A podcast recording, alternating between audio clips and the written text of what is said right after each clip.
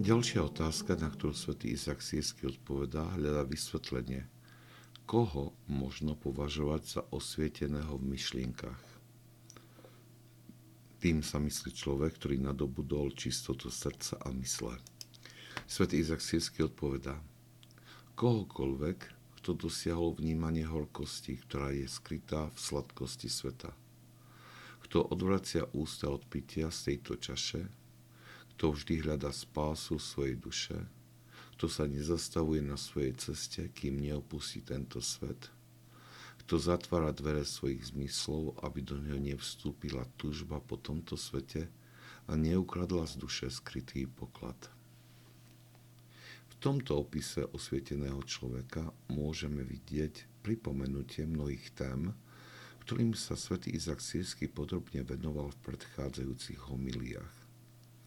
Trpezlivé a vytrvalé nasledovanie asketických rád vedie človeka k rozchodu so svetom a k poznaniu, že za jeho lákavými lákadlami sa skrýva trpkosť straty právého života s Bohom.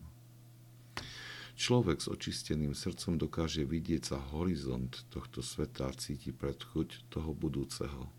Preto priam s tvrdohlavosťou kráča na svojej duchovnej ceste, nevšímajúci ponuky potešení, ktoré útočia na jeho zmysly.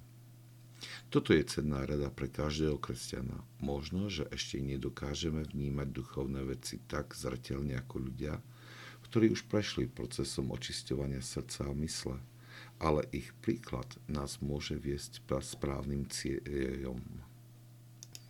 Pozornosť všetkému, čo na nás dolia zo sveta, skúmanie jeho hodnoty a správnosti, zamietnutie falošných ponúk, stráženie srdca s pomocou Božej bázne, to všetko je nevyhnutnosťou v duchovnom živote. Zaistí ide o námahavé úsilie a vieme, že to bude trvať až do nášho posledného výdychu. Je to však realita života, ktorej sa nemôžeme vyhnúť, ak nechceme všetko stratiť.